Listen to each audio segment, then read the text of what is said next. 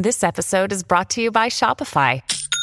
Forget the frustration of picking commerce platforms when you switch your business to Shopify, the global commerce platform that supercharges your selling wherever you sell. With Shopify, you'll harness the same intuitive features, trusted apps, and powerful analytics used by the world's leading brands. Sign up today for your $1 per month trial period at shopify.com slash tech, all lowercase. That's shopify.com slash tech.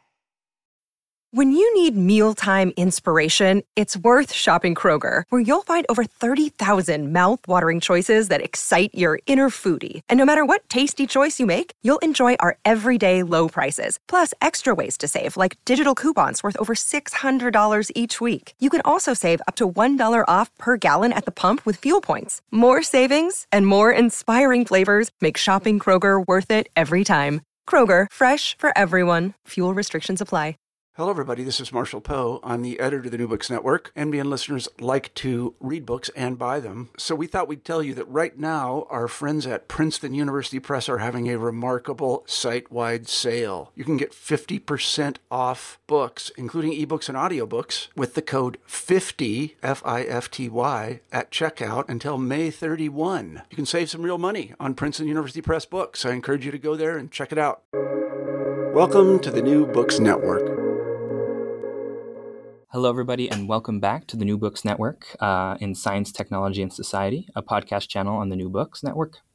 I'm your host, Jake Chanenson, and today we'll be talking with Dr. Alice Marwick, an associate professor of communications at UNC, about her new book, The Private is Political Network Privacy and Social Media. Alice, welcome to the show. It's great to be here. Thanks. I was wondering if you could begin the interview by telling us a bit about yourself and the work you do. Sure. So I have been studying social media as an academic since 2003. Before that, I worked in the tech industry and I went to graduate school specifically with the idea of exploring computer mediated communication. And so my work has taken me in a lot of different areas. My first book was an ethnography of Silicon Valley. My next book is going to be on far right online radicalization. Uh, but what unites all of my work is a deep interest in the sort of shift to communication through commercial social platforms and the types of impacts that's had on the way we communicate with other people, the way that we see ourselves and our identities. And the private is political is obviously an outgrowth of those interests. How did you come to write The Private is Political? Well, honestly, I was trying to come up with a topic for my second book, and I wasn't feeling particularly inspired. And I had been writing this sort of series of papers on privacy, starting when I was a postdoc. And they started sort of all coalescing around sort of two major issues. The first was this concept of networked privacy that I developed with danah boyd um, in an article we wrote for New Media and Society um, that was an outgrowth of my postdoc work on teenagers and privacy on Facebook.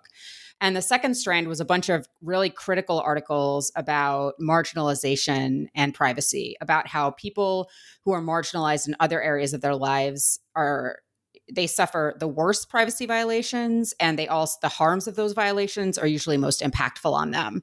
And so i wanted to sort of combine these two strands of scholarship and i also really wanted to kind of make a big fat feminist intervention into privacy scholarship in general which even though there's a, there's a plethora of fantastic people working in privacy scholarship who are very critical and very thoughtful i think the field as a whole hasn't really been impacted that much from critical race theory feminist theory and queer theory and so I wanted to kind of bring all of those together. I'd like to start off about the book at a base level. Not all of our listeners are aware what exactly privacy means. I was wondering if you could define what it means to you as a researcher and maybe also to your participants. I think the simplest definition of privacy is the right to control how information about yourself flows. So, the right to have agency over when and where you reveal information to others, um, and that includes things like whether people can see in the windows of your house. Do you have privacy on the bus? Do you have privacy at work? And also, who do you reveal information to, as well as what we think about as the sort of larger concept of digital privacy, which is a little bit different because social media and big data technologies have really altered the way that information flows. But ultimately, I think for most of my participants, privacy was about control over their information. One thing I really appreciated in this book was the history you give on the origin of privacy. I was wondering if you could talk a little bit about how gender norms are tied to the creation of privacy in the United States. Sure. So this came from the work of a number of other scholars. Um, and I was really inspired when I read Anita Allen's original piece, How Privacy Got Its Gender, which looks at the sort of the most cited law review article of all time um, the the right to privacy, uh, the Brandeis article, and this article is very much seeped in sort of what we might think of as Gilded Age norms where there was a upper middle class ideal of the private sphere and the public sphere that was very gendered. Um, it was sort of rooted in the cult of true womanhood which was again sort of an upper middle class white obviously northeastern ideal that women were sort of the guardians of the domestic sphere of the home that they sort of held on to morality that they were sort of responsible for inculcating their husbands and children into this morality. But as part of that they weren't supposed to participate in public life. So what anita allen does in her piece is she sort of shows how these gendered norms played really deeply into um, the the Brandeis piece and the sort of modern concept of the right to privacy, and that you know when we think about who is entitled to privacy, it was people who were moving from the domestic sphere into the public sphere, which was men. Um, and again, these norms, when we think about them, are really specific. People of color, women of color, and women in, and white women have very different expectations of privacy in the public and private spheres. Uh, even for white women, if they were sort of ensconced in the home, that home could be a place of surveillance. It could be a place of abuse. It could be a place where they didn't sort of enjoy, you know, a man's home is his castle, this idea of ultimate privacy. A lot of people are surveilled um, and watched within their houses. And at the time, even though there were lots of women, like domestic workers, and women who worked in factories and things like that. Uh, for upper middle class women, the, there was this assumption that you didn't work outside the home. And so there wasn't access to the public sphere. And by sort of breaking all of this down, we see that a lot of the early privacy legislation was really concerned with violation of genteel women's privacy. It was about should portraits of women be used on advertising? Can newspapers print? Uh, pictures of socialites, things like that. And what you end up seeing is that some of the earliest privacy legislation is supposed to protect the gentility and domesticity of women. But there were a lot of very sort of uh, innovative perhaps or spirited women who did not live their life in adherence to these norms who were able to sort of use those stereotypes to their own you know to their own benefit by saying well look I am a modest woman. You can't use my visage in in this product because it would violate my modesty even if really they didn't want it done for a variety of other reasons. And I think that these gendered assum- these gendered and raced assumptions about privacy have sort of continued through the ages even as our conception of privacy has changed. Fast forwarding to today, um, what is networked privacy? So, networked privacy is the fact that we no longer have individual control over our privacy as a result of social media and big data technologies. These technologies exist to connect disparate pieces of information. They are, as Wendy Chun says, they are leaky. They are leaky by design. They are supposed to leak, they are supposed to connect things. And when privacy exists in this sort of networked space, even if you have meticulous control over information that you provide about yourself online or off, it's still able to spread without your consent people are social beings and they talk about each other and they do that in person as well as online. So even if you never post a photo on Facebook, it's very likely that some of your friends or family have, or that you may have appeared in the background of a photo or something like that. And now that we have complex facial recognition technologies, those photos can be identified even if they aren't posted by somebody who's tagged you. So, the idea of networked privacy is that data is connected through social technologies and big data technologies, and that removes our individual control over information. How do legal and technical protections fall short of protecting users these days with uh, network privacy in mind? So, in terms of social technologies, generally there's this presumption that you are in charge of protecting your privacy. That if your privacy is broached, it's because you didn't do a good enough job protecting it. So you didn't configure your Facebook settings correctly. You reused the same password on two different sites. You didn't use a password manager. You you know, you used social media when you shouldn't have. I was interviewed by a journalist the other day, and he asked me what privacy protections I engage in. And I said that I used a password manager and I use a 1Password. And he immediately began castigating me, saying that I can't believe that you store your passwords in the cloud. How can you do that? You should be running a private home network and storing your passwords in an encrypted file that's only accessible in your home.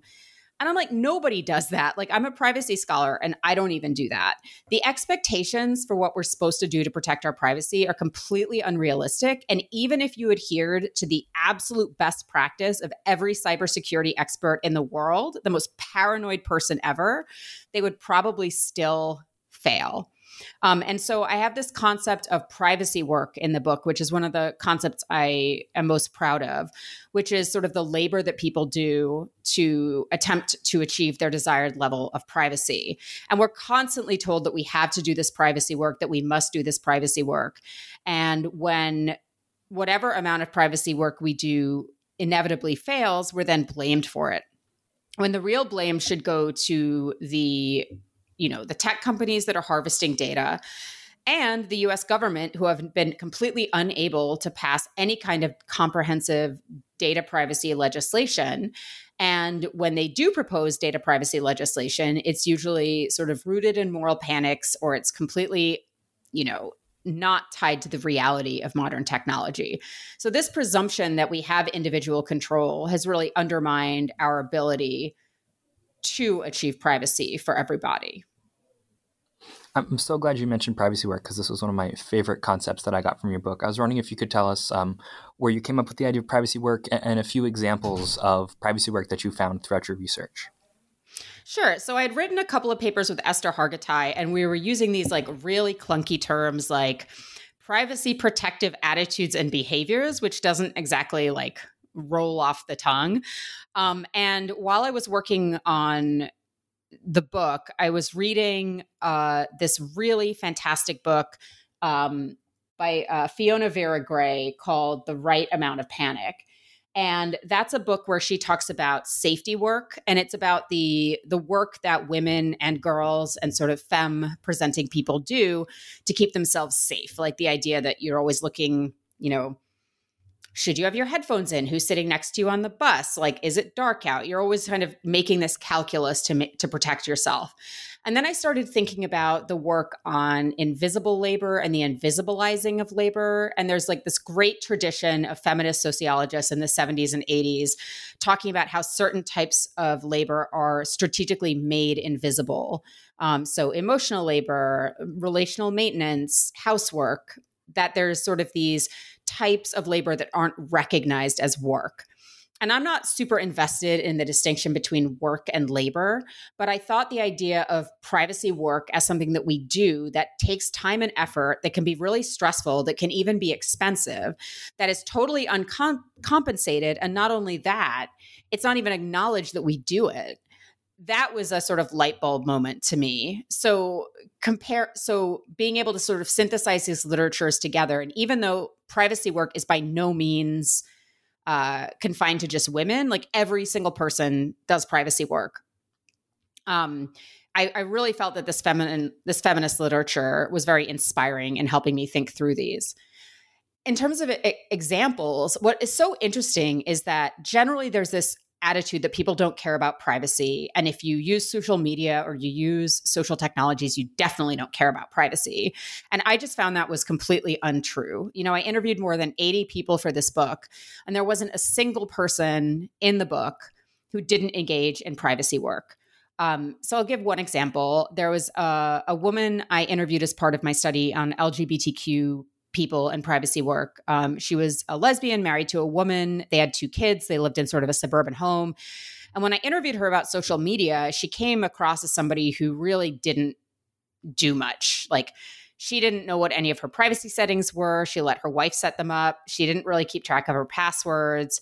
You know, she would have sort of probably been written off by a lot of privacy researchers as somebody who didn't care about privacy. But when I talked to her for longer, I found out that there had been an this sort of dramatic incident in her household where her mother-in-law who was living with her family had been reading she and her wife's private texts because she had found an iPad that the texts were being synced to and she had access to all these texts. And this woman was really dealing with the ramifications of this. She felt horribly violated. She felt that her privacy had been completely harmed. And as a result, she had bought these like to, to sort of catch the mother-in-law she had bought these little spy cameras off amazon and set them up around the house so that she could see what her mother-in-law was doing. And this was really profound to me because it showed the kind of lengths that people will go to to try to protect their privacy but it shows that those don't always map to what privacy researchers think of privacy work. Um, another person i interviewed was a homeless person and they had uh, they were a kind of atheist, pansexual, sort of artistic person, but their family was very religious, Southern Baptist, conservative Southerners. And even though their family didn't give them a lot of uh, support, they did give them a little bit of support. Like every now and then, they'd slip them like 50 bucks or they'd let them sleep on a couch. And this was really important to the participant who I called Jazz. And as a result, Jazz had created two completely separate internet worlds. Uh, they had a Facebook account, a Twitter account, and an email account with their sort of internet name or their pseudonym. And then they had a Facebook account, a Twitter account, and an email address with their sort of birth name and their gender they were assigned at birth. And they kept these completely separate. Um, they never posted from the wrong account. They constantly were auditing the accounts to see who was friends with who. They were super, super careful about it. And that's a level of caution and care, I think, that most people don't have to do. But because the stakes were so high for them, they felt like this was the type of privacy work they had to do to maintain their privacy. At the same time, where they felt most comfortable was at Starbucks. They felt that that was a place where they had I don't know if they had privacy, but they felt comfortable being themselves. They could use a bathroom there. They didn't feel surveilled. Um, and that doesn't map at all to our sort of understanding of the public sphere and the private sphere or the public and the private when we typically talk about these things. So I think privacy work helped me get at some of these nuances and subtleties in the way that people live privacy, as opposed to this sort of very clinical or legal definition of what people must do to protect their privacy.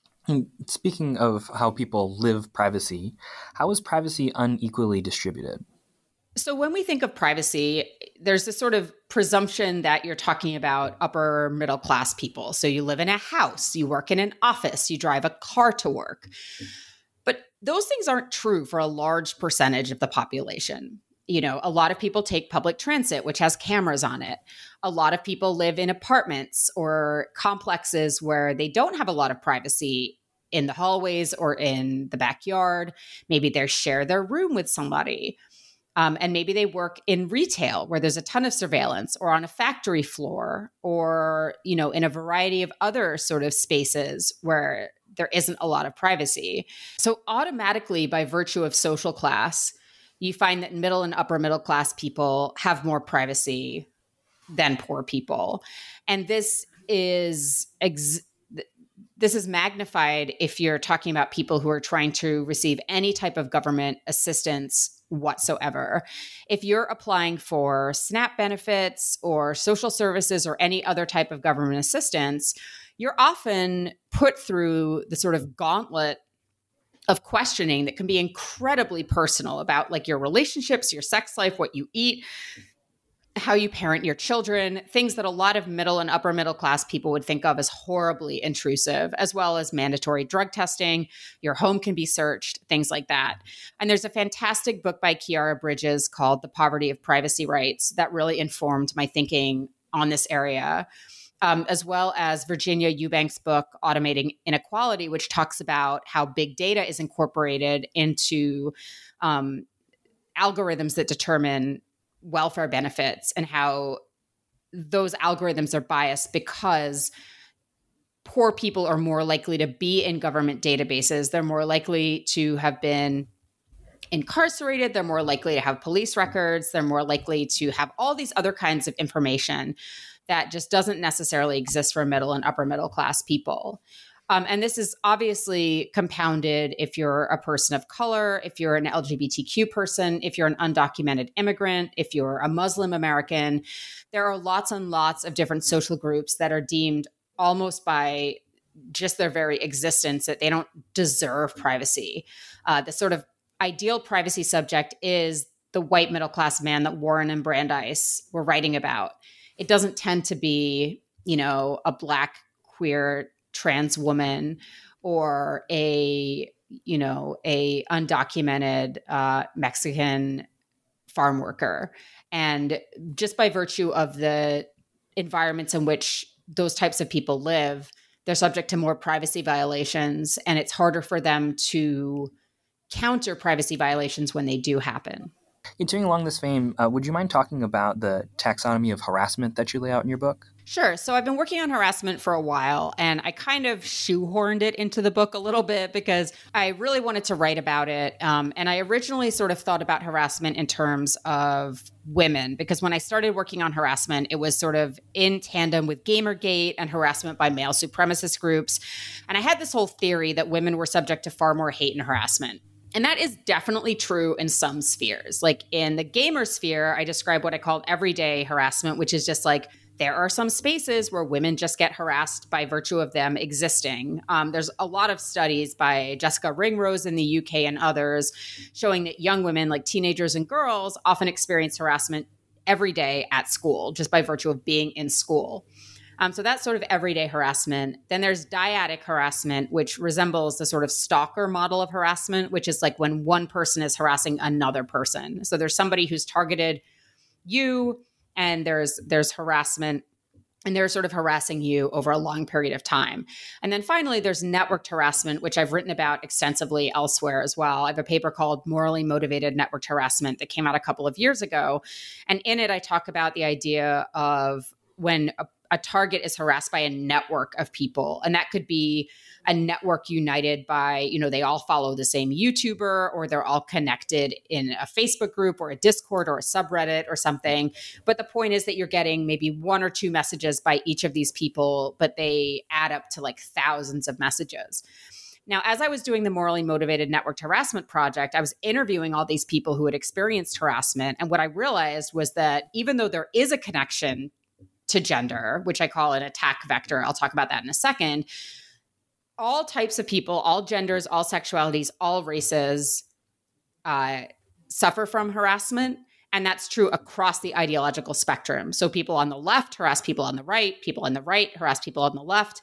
And then there's this really big group of harassing incidents that don't map to political categories. So, like fandom, for example, is rife with harassment.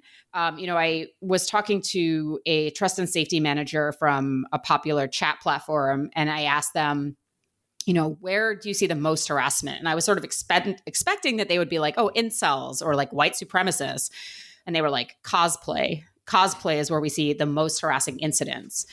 And so, even though, you know, I came into that project and the chapter is focused on gender specifically on women's experiences of harassment women and sort of non-binary genderqueer people. What i found was that harassment is something that happens to people across the spectrum. And harassment is tied to privacy because often harassing incidents or harassing behavior is involved with privacy violations. So doxing swatting uh, what is colloquially known as revenge porn. You know, there's all these things that attempt to embarrass people or to make their lives more difficult that involve revealing formerly private pieces of information about them. Um, and the law is very ill equipped to deal with any of these types of harassment, even dyadic harassment, which you'd assume you'd be able to use like stalking laws uh, to combat, is still not very strong, very difficult to prove and was not very helpful to the people that I interviewed who had experienced it. What sort of privacy work did these people have to undergo or chose to undergo um, experiencing these different levels of harassment? So, the woman that I interviewed who was experiencing dyadic harassment had possibly the most intense privacy work of anyone in the study. She had in, um, enrolled in the Safe at Home initiative, which has been implemented in a variety of states. It allows victims of stalking, domestic abuse, intimate partner violence, etc., to uh, prevent their address being published in any kind of public database or anything like that. She had uh, she used a PO box rather than a mailing address she was changing her her name so that any information about her that was put online wouldn't be associated with the name that her stalker knew her under. She had a security guard uh, escort her to and from her car. Um, she didn't store any information in any browser. She used a clean browser basically every day. I mean, it was really intense. She had never actually re- replied to this person, and she had spoken to the police about them dozens of times. And she basically told me that no matter what, um, the stalker wasn't going to stop until he was dead or she was dead. That she knew no matter what, she couldn't protect herself from him, that he would always find her.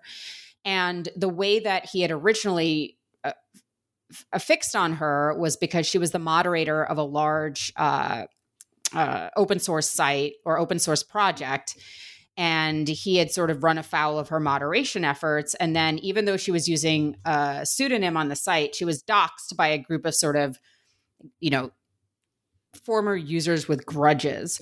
So, this story not only talks about harassment, it also talks about networked harassment and it talks about the these kinds of online communities where there's a vested effort and a collaborative effort to make the lives of victims really difficult. It's it's a really it's it's really heartbreaking listening to these stories. Um, it was emotionally probably the most difficult part of the project to do. For sure, that is incredibly difficult even to hear, and I'm hearing it at this point, what, second, third hand. I was wondering if you could talk about the privacy work on the less extreme end of the spectrum, for example, girls in gamer spaces as well. Sure. So I talked to a bunch of gamer girls. I recruited them through like gamer girl subreddits and things like that. And they were great because not only had they experienced harassment, they had documented all of it because they're online all the time. So they would send me screenshots, they would send me videos, they would send me like these incredibly detailed logs of of things. And one of the biggest privacy protective mechanisms that girl gamers used was they didn't use voice chat unless they were gaming with a group of people that they knew very well. Um, and this was because if they revealed themselves to be a woman in a sort of group gaming situation, they would just get so much sexual harassment and come ons and slurs that it would make it impossible for them to play. So they used pseudonyms that weren't gendered. Often they would like apologize for using a female character, or they'd be like, well, I use a female character, but she's dressed very modestly. Um, because I think they had internalized this idea that if you're harassed, it's somehow your fault, you know, the blaming the victim mentality. But I thought it was really interesting that the voice was the place that their gender could be revealed. Um, and often not engaging in voice chat made it harder for them to game. It made it harder for them to sort of correspond with their team and and you know, I'm not a gamer, but I assume there's like strategic work as well as sort of general trash talking. Um, and virtually every single female gamer that I interviewed had engaged in this. And it made me think about what types of information we consider personal. So I interviewed a number of trans people in North Carolina. And one of the women I talked to talked about her voice and how, for her, her the sound of her voice was could be private because she'd found that people would come up to her and ask her a very innocuous question like, Oh, do you know what time it is? Like, we don't all have cell phones, just because they wanted to hear her voice, because they wanted to use that information to judge whether she was cisgender or transgender. And that fascinated me because I think we often think of personal information as being like our social security number, right? Or like our home address or our credit card number. But in so many other situations, there's other things about ourselves that can be very, very personal. Um, and they're not typically afforded that same concern that we take for what's known as personally identifiable information, which is like, you know, the social security number and such. That actually leads really nicely into my next question, which is how do queer folk uh, navigate privacy in online spaces? What sorts of privacy work do they do? Well, it's highly variable because uh, queer people are really different, right? Like I interviewed queer people from like across the socioeconomic spectrum of all different races, gender identities, as well as sexual orientations. Um, and I think because queer people experience life in intersectional ways based on their sort of personal attributes and their degrees of marginalization, the amount of privacy work they had to engage in was really different. And I think this is also really different among age cohorts. So a lot of younger people do what I call social segmentation, which goes for like straight people, queer people, whatever, which is where you segment your social life into different apps. So you might use like a particular app or a complete particular chat with like your family. You might have like a Finsta or a Snapchat, which is where you put like the super personal stuff. Uh, you the stuff you put on Facebook might be like really mundane, like a picture of your dog, or like you know I like Marvel movies or stuff that pretty much nobody is going to take umbrage with. Um, but then for other people, there were you know I interviewed one guy who I call Carlos, who is an un- undocumented immigrant who's a dreamer. You know, he came to he under the Obama administration, he would have been protected by the DREAM Act. But when I interviewed him, it was during the Trump administration, which was, you know, famously anti-immigrant. And he felt much less comfortable telling people about his immigration status, whereas under the Obama administration, he had told lots of people about it. At the same time, he was married to a man and he was extremely open about his sexual orientation and his husband to the point where he like would post pictures of himself at Pride and things like that. And he actually wanted to be very openly gay. He didn't want homophobic people in his life. So I think for whereas I interviewed other people who were very closeted for one reason or another, whether it was because of their family or their partner or some other thing, and they had to be much more careful about the type of information that they revealed. So I don't think you can really make big generalizations. Um, the one thing I did find was that a lot of people used social media to come out, whether they were coming out as gay or bi or queer or coming out as trans. Um, and the reason they did that was because they wanted to kind of have it in one single place. They wanted to sort of craft a statement, they wanted to put it out there, um, and they wanted absolute control over how the information disseminated. They didn't want it to disseminate through most of them didn't want sort of rumors. They wanted like a nicely crafted statement put it on facebook everyone can read it they can answer all the questions about you know their identity at that point um, and then move on. But you know i saw a really wide variety of privacy work in the queer population and in the different types of people that i talked to so, to wrap all this up, you chose the title of this book, The Private is Political. I was wondering if you could tell me more. What does that mean? So, I really love this title. So, obviously, it comes out of the second wave statement, The Personal is Political. And when second wave feminists used this term, what they meant was there's all these issues that, well, there's kind of two different ways of interpreting it. One of them is there's all these issues like rape, you know, child sexual abuse, uh, abortion, contraception intimate partner violence that have been ignored or overlooked because they happen to women in the home. And we want to bring these things out into the light. We want to cast light on them. We want to make them public issues. We want to make them issues that are of public discussion, that are on people's radar. And the second sort of meaning is that the things that happen to you are not individual, they are part of collective systems and if you're a woman and you're experiencing sexist incidents, or you're a person of color and you're experiencing racism, those aren't a bunch of individual actions, right? Those are systems. They're sy- systems of oppression. They're systems of patriarchy. They're they're systems of misogyny, they're systems of white supremacy. And with the private is political, I wanted to call make that call back to second wave feminism.